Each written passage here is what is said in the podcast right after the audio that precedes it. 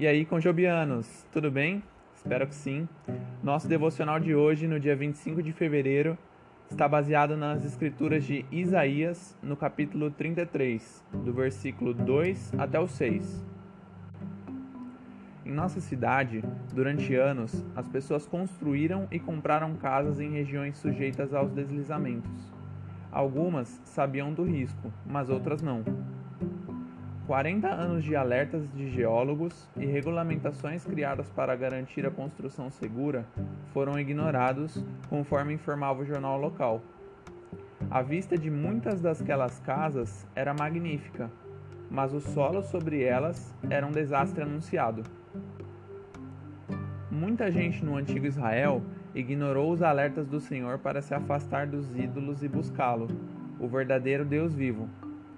O Antigo Testamento registra os resultados trágicos.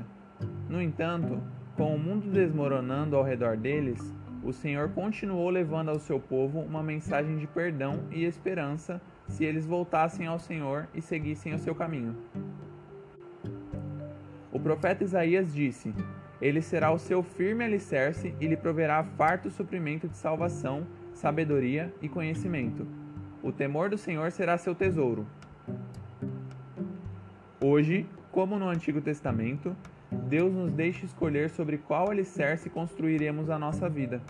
Podemos seguir nossos próprios desejos ou adotar os seus princípios eternos revelados na Bíblia e na pessoa de Jesus Cristo.